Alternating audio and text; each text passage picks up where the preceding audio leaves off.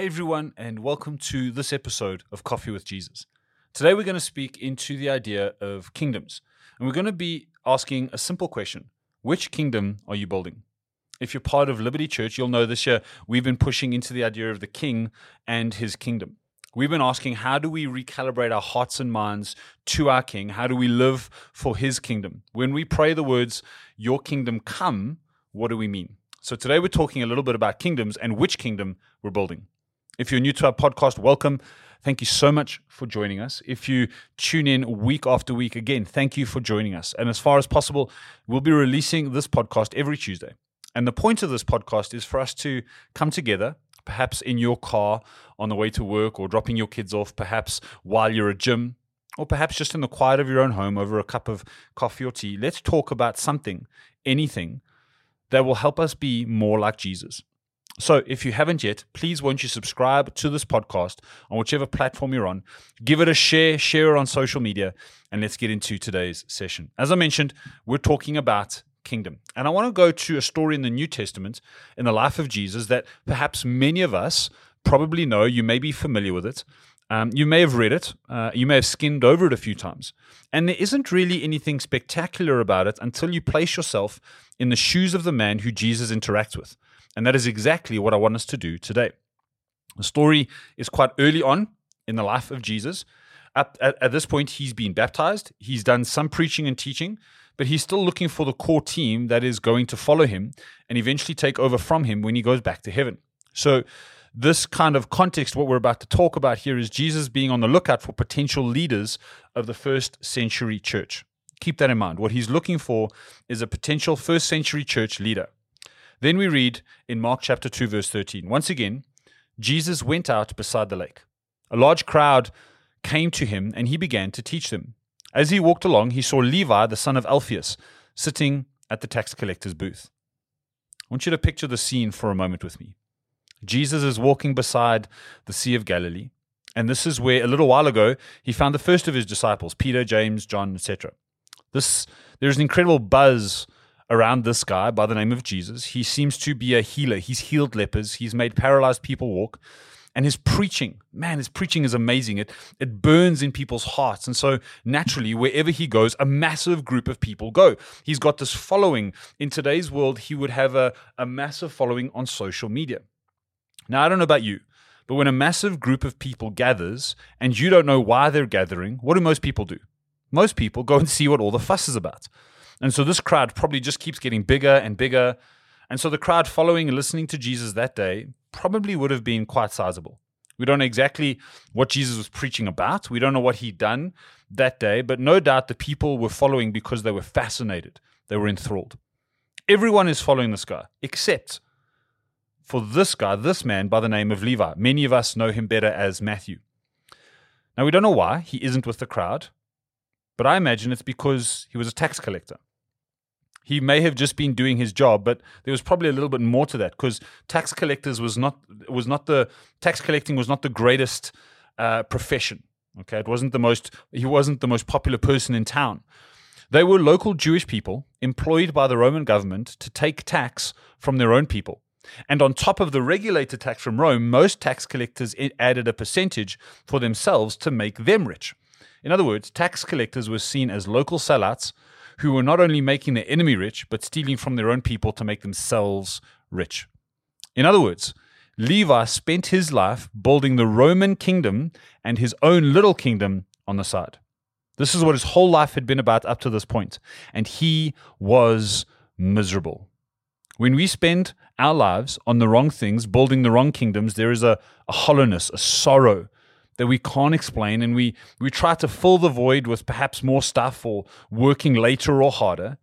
We try fill it with all the trappings of our world. Solomon even speaks about trying to find joy, trying to find whatever life is all about in things like, you, you know, um, searching for knowledge, searching, searching for uh, pleasure, relationships, all this stuff. We do what Solomon did. We try to find it in all the wrong places.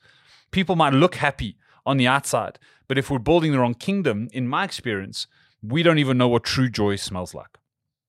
So that's no wonder Levi wasn't with the crowd. If this is how the crowd sees you, then the crowd is exactly the last place you would want to be seen. And what made it worse was they were right about him. You don't want to hang around with the people who think the worst of you, and they're right. I can imagine uh, Levi slumped over his booth, looking sad with his lot in life. No one dreams of being a tax collector when they're a small boy. No one dreams about robbing from their own people and, and serving the, the, the, the oppressive Roman government. Perhaps Levi dreamed of being a Jewish fireman, or even better, he, perhaps he dreamed of becoming a rabbi. But someone realized he was good with numbers. One thing led to another, and now here he is sitting at a tax collector's booth, afraid to go into a crowd of people and see what is going on. And so he just sits, dreaming of what could have been. Perhaps that's you listening to this. You were identified as having a skill or a gift early on, and that kind of defined your path. Perhaps your parents spoke into it, your educator spoke into it, and you're at a place now that you never dreamed you would be, and it's just kind of happened, and you are miserable. At this point, for some reason, he catches Jesus' eye. For me, this is the best part of the whole story. It tells us that Jesus sees Levi. Jesus walking along with a crowd of people wanting to be seen by Jesus. He's got a whole group of people dying for Jesus to see them. But in that moment, Jesus sees Levi. And it says that it's not just he sees him, but he knows Levi. The word in the original Greek goes so far beyond simply seeing and tells us that Jesus knew Levi. Jesus saw a man who was more than a job title. Jesus saw a man who was more than the accumulation of the mistakes he had made. Jesus saw a man with potential. Jesus looked through the crowd and saw the individual. Jesus sees you. He not only sees you, but he knows you better than you know yourself. He knows that you are more than the titles you wear. He knows you are more than the life you have settled for. He knows that you are more than the mistakes you have made. Jesus knows who you were created to be, and he sees that potential inside of you, regardless of how long you've been running in the opposite direction. Today, as you listen to this, you might feel alone. You might feel abandoned. You might feel like you're on the outside. You might feel like the outcast. But Jesus sees you and knows you, and he knows and loves you more than you could possibly imagine. In verse 14, it says this Follow me, Jesus told him. And Levi got up and followed him. As I mentioned, Jesus notices this guy sitting at his booth, and you can imagine the commotion as Jesus begins to move in the direction of him. All of a sudden, Levi is in the presence of Jesus and he hears the words of Jesus. The man who was slumped over a booth, imagining life as it could have been, is now in the presence of the Son of God. And he's hearing the words of God. His life is about to get really interesting. All of a sudden, the kingdoms he spent his life building are in the background somewhere because Jesus is here. Jesus shows his love to Levi by looking at him, knowing him, and calling him to follow Jesus. Jesus simply says, Follow me. Follow me. And he gives Levi an opportunity at a brand new life. But what goes unsaid is that Jesus says to Levi, It's time for a course correction. Jesus knows the life of Levi the, the kind of life he's led. Jesus knows the stealing and the mistakes and the titles and, and everything else. He knows all of that. Jesus knows that Levi for so long has been living a life guided by the pursuit of wealth and comforts. And Jesus says to him, All of that stuff isn't wrong, but it can't be your primary pursuit. Jesus offers him a chance to build the only kingdom that matters. He doesn't blame him, he doesn't persecute him, he just gives him an offer. Essentially, he says to Levi and to all of us, Your life is not about building the Roman kingdom whatever that might be for you. Your life is not about taking money from others or building your own little kingdom. Your life isn't about something as small and temporary as all of that. No, your life is about building the only kingdom that's going to outlast this world. It's a, it's the kingdom that is is is greater and grander than you can possibly imagine. He says, "Follow me, where you will discover the only kingdom worth giving your life to. Don't give your life to Rome. Don't give your life to your own wealth. Give your life to a kingdom that is beyond beyond your wildest dreams. Please don't misunderstand me. What I'm not saying here is that working hard is bad or that earning money and getting promoted and, and all of that kind of stuff are bad things. That's I don't think that's the point here. I think all those things are part of what God has designed many of us for. But what I am simply saying is this that sometimes we can lose our focus. And when we lose our focus, we tend to sacrifice, sacrifice the most important things for the most immediate things. In this story, there is simply a pattern And it might not be foolproof, but it can certainly help us stay on course for the majority of our lives. We might not always get our priorities straight, but if we can do these two things, then things can possibly go really well. The first thing is like Levi, we need to find ourselves in his presence. We cannot make course corrections. We cannot live for a grander kingdom if we don't understand what it means to be in his presence. And this is why church is so important.